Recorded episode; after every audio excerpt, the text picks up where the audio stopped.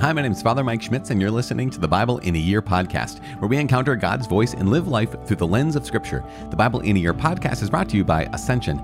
Using the Great Adventure Bible timeline, we'll read all the way from Genesis to Revelation, discovering how the story of salvation unfolds and how we fit into that story today. It is day 198. We are reading from Isaiah chapter 14 and 15. Also, we are diving into the book of the prophet Joel, chapters 1 and 2, as well as praying or getting wisdom from Proverbs. I'm so used to talking about the Psalms and how we pray the Psalms.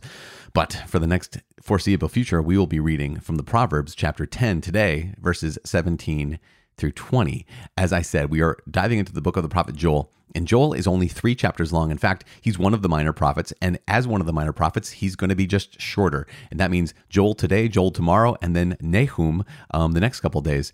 And Habakkuk the next couple days after that. Baruch, Zephaniah. You would know all of this if you downloaded your own Bible in a year reading plan. You can do that now if you'd like by visiting ascensionpress.com slash Bible in a year. You might realize that the Bible translation I'm reading from is the Revised Standard Version, Second Catholic Edition. I'm using the Great Adventure Bible from Ascension. Um, you also can too. You also can subscribe to this podcast. You also might realize that I just mixed up the download the Bible in a year reading plan and the Bible translation I'm reading from. And if you're someone who really likes consistency, well, you've probably really liked these introductions. and in this day, just slight variation on the consistency. As I said, it is day 198. We're reading Isaiah chapter 14 and 15, Joel chapter 1 and 2, and Proverbs 10 verses 17 through 20. The book of the prophet Isaiah, chapter 14, Restoration of Israel. The Lord will have compassion on Jacob and will again choose Israel, and will set them in their own land, and strangers will join them and will cling to the house of Jacob. And the peoples will take them and bring them to their place, and the house of Israel will possess them in the Lord's land as male and female slaves. They will take captive those who were their captors, and rule over those who oppressed them.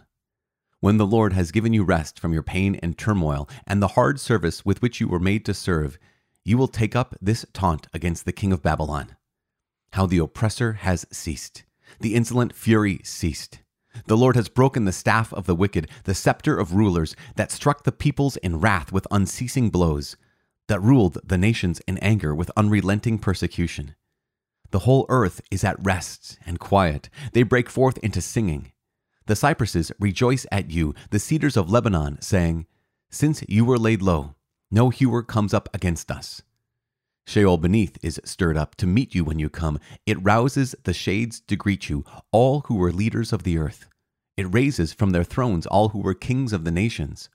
All of them will speak and say to you, You too have become as weak as we. You have become like us. Your pomp is brought down to Sheol, the sound of your harps. Maggots are the bed beneath you, and worms are your covering. How you are fallen from heaven, O day star, son of dawn. How you are cut down to the ground, you who laid the nations low. You said in your heart, I will ascend to heaven, above the stars of God. I will set my throne on high. I will sit on the mount of assembly in the far north. I will ascend above the heights of the clouds. I will make myself like the Most High. But you are brought down to Sheol, to the depths of the pit. Those who see you will stare at you and ponder over you. Is this the man who made the earth tremble, who shook kingdoms, who made the world like a desert and overthrew its cities, who did not let his prisoners go home? All the kings of the nations lie in glory, each in his own tomb, but you are cast out away from your sepulchre, like a loathed, untimely birth, clothed with the slain, those pierced by the sword, who go down to the stones of the pit, like a dead body trodden underfoot. You will not be joined with them in burial because you have destroyed your land, you have slain your people. May the descendants of evildoers never more be named. Prepare slaughter for his sons because of the guilt of their fathers, lest they rise and possess the earth and fill the face of the world with cities. I will rise up against them, says the Lord of hosts, and will cut off from Babylon name and remnant, offspring and posterity, says the Lord and I will make it a possession of the hedgehog and pools of water, and I will sweep it with the broom of destruction, says the Lord of hosts. The Lord of hosts has sworn, As I have planned, so shall it be, and as I have purposed, so shall it stand. That I will break the Assyrian in my land, and upon my mountains trample him under foot. And his yoke shall depart from them, and his burden from their shoulder. This is the purpose that is purposed concerning the whole earth, and this is the hand that is stretched out over all the nations. For the Lord of hosts has purposed, and who will annul it? His hand is stretched out, and who will turn it back? In the year that King Ahaz died came this oracle Rejoice not, O Philistia, all of you, that the rod which struck you is broken. For from the serpent's root will come forth an adder, and its fruit will be a flying serpent. And the firstborn of the poor will feed, and the needy lie down in safety. But I will kill your root with famine, and your remnant I will slay. Wail, O gate, cry, O city, melt in fear, O Philistia, all of you. For smoke comes out of the north, and there is no straggler in his ranks. What will one answer the messengers of the nation? The Lord has founded Zion, and in her the afflicted of his people find refuge. Chapter 15 An oracle concerning Moab. An oracle concerning Moab. Because Ar is laid waste in a night, Moab is undone. Because Kir is laid waste in a night, Moab is undone. The daughter of Dibon has gone up to the high places to weep. Over Nebo and over Medeba, Moab wails. On every head is baldness, every beard is shorn. In the streets they put on sackcloth, on the housetops and in the squares everyone wails and melts in tears. Heshbon and Elealeh cry out, their voice is heard as far as Jahaz. Therefore, the armed men of Moab cry aloud, his soul trembles. My heart cries out for Moab. His fugitives flee to Zoar, to Eglath Shelishiyah, for at the ascent of Luhith they go up weeping. On the road to Horonaim they raise a cry of destruction. The waters of Nimrim are a desolation. The grass is withered, the new growth fails, their verdure is no more. Therefore, the abundance they have gained, and what they have laid up they carry away over the brook of the willows. For a cry has gone round the land of Moab. The wailing reaches to Eglaim. The wailing reaches to Beer Alim. For the waters of Dibon are full of blood. Yet I will bring upon Dibon even more, a lion for those of Moab who escape, for the remnant of the land. The Book of Joel, Chapter 1 Lament and Call to Repentance. The word of the Lord that came to Joel, the son of Pethuel. Hear this, you aged men, give ear, all inhabitants of the land. Has such a thing happened in your days, or in the days of your fathers? Tell your children of it, and let your children tell their children, and their children another generation. What cutting locust left, the swarming locust has eaten. What the swarming locust left, the hopping locust has eaten. And what the hopping locust left, the destroying locust has eaten. Awake, you drunkards, and weep, and wail, all you drinkers of wine, because of the sweet wine, for it is cut off from your mouth. For a nation has come up against my land, powerful and without number. Its teeth are lion's teeth, and it has the fangs of a lioness. It has laid waste my vines and splintered my fig trees. It has stripped off their bark and thrown it down. Their branches are made white. Lament like a virgin clothed with sackcloth for the bridegroom of her youth. The cereal offering and the drink offering are cut off from the house of the Lord. The priests mourn, the ministers of the Lord. The fields are laid waste, the ground mourns because the grain is destroyed, the wine fails, the oil languishes. Be confounded, O tillers of the soil, wail, O vine dressers, for the wheat and the barley, because the harvest of the field has perished. The vine withers, the fig tree languishes. Pomegranate, palm, and apple, all the trees of the field are withered, and gladness fails from the sons of men. Put on sackcloth, and lament, O priests. Wail, O ministers of the altar. Go in, pass the night in sackcloth, O ministers of my God, because cereal offering and drink offering are withheld from the house of your God. Sanctify a fast, call a solemn assembly, gather the elders and all the inhabitants of the land to the house of the Lord your God, and cry to the Lord. Alas for the day, for the day of the Lord is near, and as destruction from the Almighty it comes. Is not the food cut off before our eyes? Joy and gladness from the house of our God. The seed shrivels under the clods. The storehouses are desolate. The granaries are ruined because the grain has failed. How the beasts groan. The herds of cattle are perplexed because there is no pasture for them. Even the flocks of sheep are dismayed. Unto you, O Lord, I cry. For fire has devoured the pastures of the wilderness, and flame has burned all the trees of the field. Even the wild beasts cry to you because the water brooks are dried up, and fire has devoured the pastures of the wilderness. Chapter 2 The day of the Lord is coming. Blow the trumpet in Zion, sound the alarm on my holy mountain. Let all the inhabitants of the land tremble, for the day of the Lord is coming, it is near.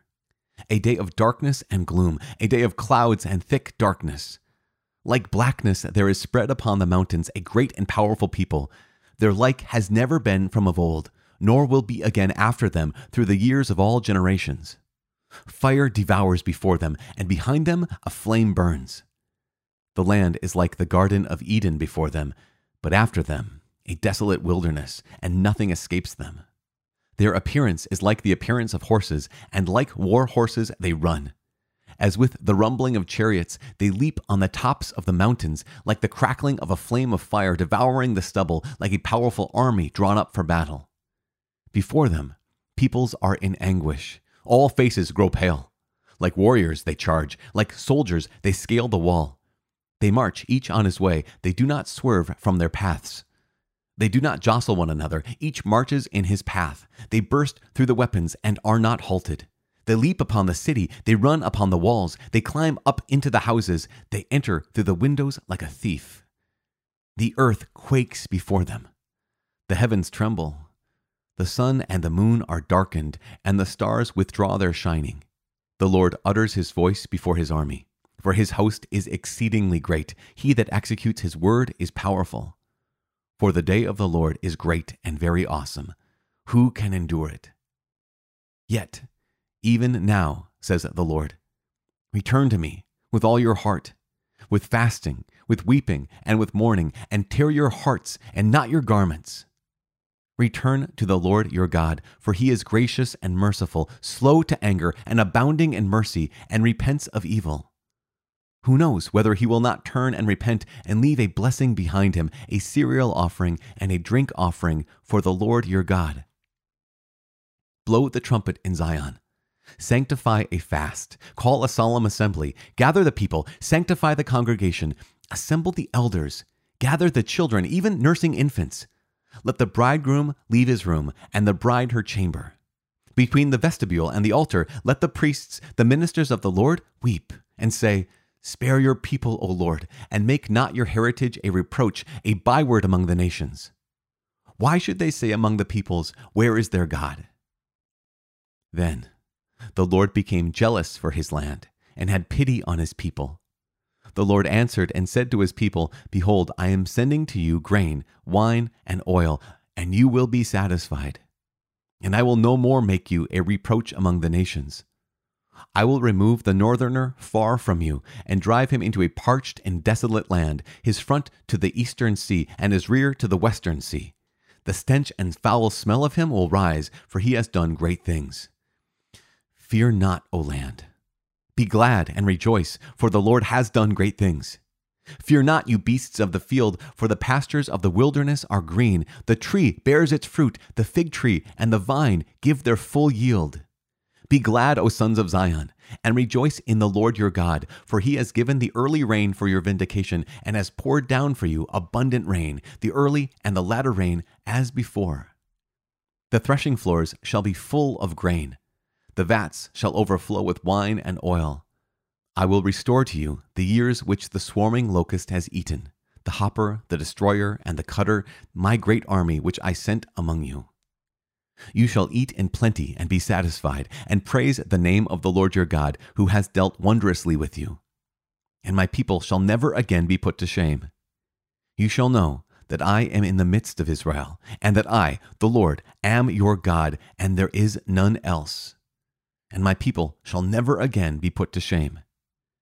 And it shall come to pass afterward that I will pour out my spirit on all flesh. Your sons and your daughters shall prophesy, your old men shall dream dreams, and your young men shall see visions. Even upon the men servants and maid servants in those days, I will pour out my spirit. Portents in heaven and judgment of the nations. And I will give signs in the heavens and on the earth, blood and fire and columns of smoke. The sun shall be turned to darkness, and the moon to blood, before the great and awesome day of the Lord comes.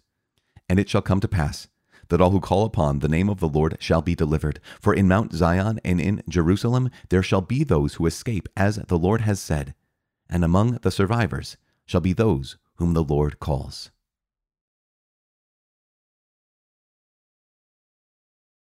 The book of Proverbs, chapter 10, verses 17 through 20. He who heeds instruction is on the path to life, but he who rejects reproof goes astray. He who conceals hatred has lying lips, and he who utters slander is a fool. When words are many, transgression is not lacking, but he who restrains his lips is prudent. The tongue of the righteous is choice silver, the mind of the wicked is of little worth.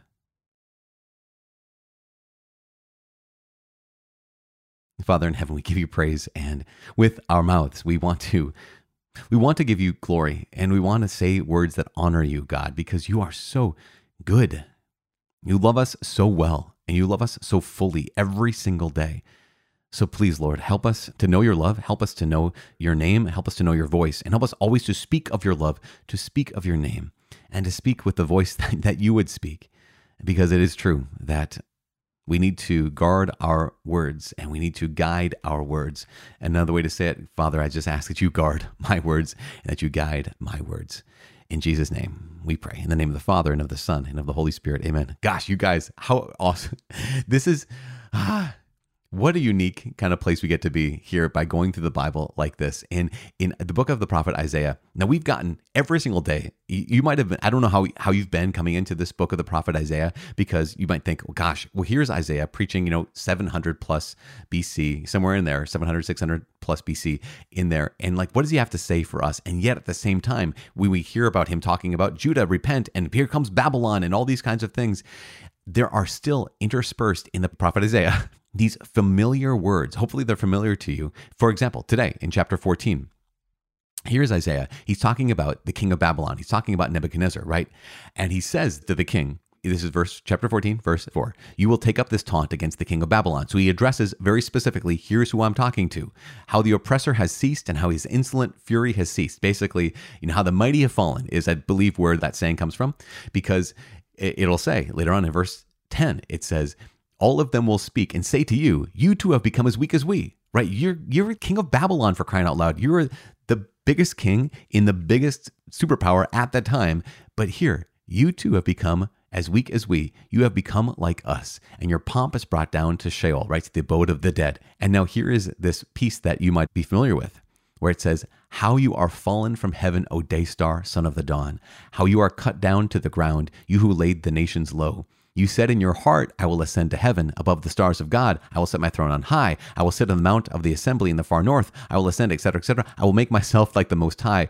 But you are brought down to Sheol, to the depths of the pit. And now, guess this is a directly a, a prophecy against the king of Babylon, and we would identify as Nebuchadnezzar. And yet, there's also a spiritual meaning to this prophecy. Remember, the prophets aren't necessarily foretelling the future, they're forthtelling. And not only that, but they have an immediate meaning. A lot of their prophecies have an immediate meaning and a distant meaning. They have the, the short term and the long term kind of meaning. They have a maybe a very clear historical sense, and they also have a spiritual sense. And in this case, we this is where we get the name Lucifer, where, we, where it says, How far you have fallen from heaven, O day star, son of the dawn. The translation of O day star is Lucifer. It's the name Lucifer. It's it's Satan himself. And one of the the origin stories essentially of Lucifer is that here is Lucifer, who's an angel of light. The name means light bearer, right? Or O day star. Lucifer uh, being a good angel, and being, God only makes good, but used his free will to rebel against the Lord by saying essentially, I will ascend to heaven above the stars of God. Going on, I will make myself like the Most High. So, yes, here is the king of Babylon who could have been saying things exactly like this, but in the real way, in a spiritual sense, this is what Lucifer had done, basically saying, I will not serve and I will make myself like the Most High. Now, we contrast that, and we're going to, in the next number of weeks, we're going to get to the prophet Daniel as well, and we're going to get more stories about other angels like this. For example, like Michael, the angel, archangel Michael. We already heard about the archangel Raphael. His name means God heals, which makes sense because, right, he healed uh, Sarah of that affliction of the demon Asmodeus. He healed Tobit of his blindness. Michael, his name means who is like God. And it's not a question of describing. I remember my name is Michael, right, obviously. And I remember growing up thinking like, oh, who is like God? Yeah, the one, the one who is like God. And yet Michael doesn't mean statement who is like God. It means question who is like God because Michael led the angels in heaven in battle against Lucifer, the light bearer, right? The day star, who had rebelled against God. Because why? Did Lucifer, what did Lucifer say? Lucifer said, said, I will make myself like the Most High. And here is Michael, whose name means who is like God? Question mark. So you have Lucifer saying, I will not serve, and Michael saying, I will serve. Lucifer saying, I'll make myself like God. And Michael saying, No, no, no, no, listen, who is like God? And so we have in this brief chapter here, chapter 14 of Isaiah, we have not only the prophecy about the king of Babylon, who will ultimately be toppled, but we also have the prophecy against and about Lucifer, who will ultimately be toppled, which is remarkable for us. So that's Babylon. And chapter 14, we also have Moab in chapter 15. And what happens is there's an oracle concerning Moab. And basically, that is Moab, you're going to be destroyed. And there's going to be refugees that come uh, out of Moab, and things are going to be really difficult. Now, that's moving on from Isaiah to Joel. We only have two days with the prophet Joel. And so, what can you say? Here we'll say a couple things. One is we don't know exactly when Joel was written. Uh, we do know that he was preaching to the southern kingdom of Judah, but we're not exactly sure when. What we do know is that his preaching of, of this writing of this book, the prophet Joel, came on the heels of a national tragedy. And that national tragedy is in chapter 1, verse 4. It talks about the locusts, this plague of locusts that had happened in the land that stripped everything, right? He said, with the cutting locust left, the swarming locust is eaten. With the swarming locust left, the hopping locust is eaten. With the hopping locust left, the destroying locust has eaten. And basically everything is gone. Like just these people, they know, they had the experience of, yeah, a plague of locusts is really bad. That's what happened in the to the Egyptians, and we were spared from that. But now that's happened to us, and it's horrible. And Joel is saying, yes, but here's what's coming. What's coming is even worse than a plague of locusts. What's coming is are these soldiers, this army that's coming to you, and what they're going to do.